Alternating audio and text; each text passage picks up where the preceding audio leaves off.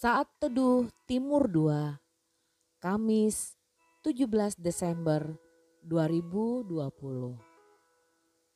Terpilih. Paulus tidak pernah membayangkan bahwa dia akan menjadi rasul yang paling berpengaruh di dunia ini dalam pemberitaan Injil.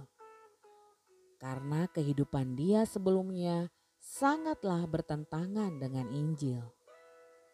Namun, Allah memakai hidupnya begitu luar biasa hingga banyak jiwa diselamatkan.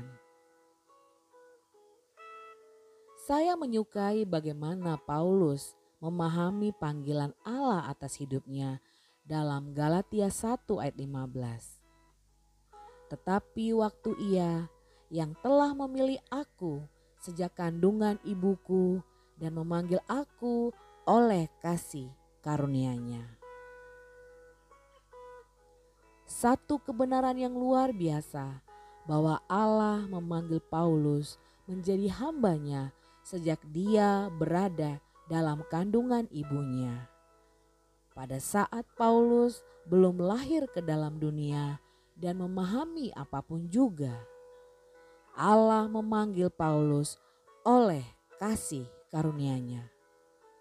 Tidak peduli kejahatan atau dosa yang sudah dilakukan oleh Paulus pada saat itu, pilihan dan panggilan Allah tidak berubah atas Paulus.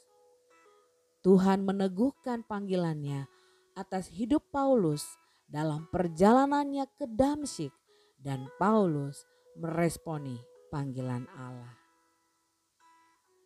Saudaraku, selamat engkau terpilih menerima panggilan Sang Raja yang sudah diberikan sejak engkau ada dalam kandungan. Apa pun kondisi kita saat ini, pegang firman Tuhan. Kita lolos seleksi oleh karena kasih karunia-Nya. Dengar panggilannya. Mari kita responi.